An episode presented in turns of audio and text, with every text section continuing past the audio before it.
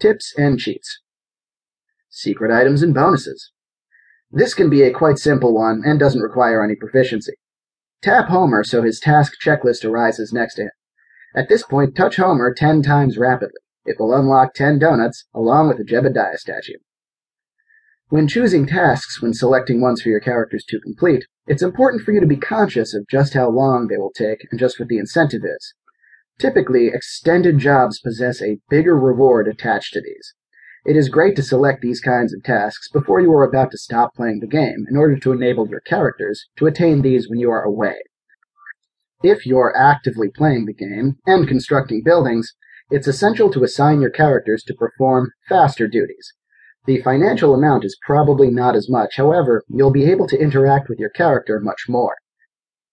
Those small duties can on occasion add up to reasonable sums of income, or donuts. Gather money and XP in fewer taps.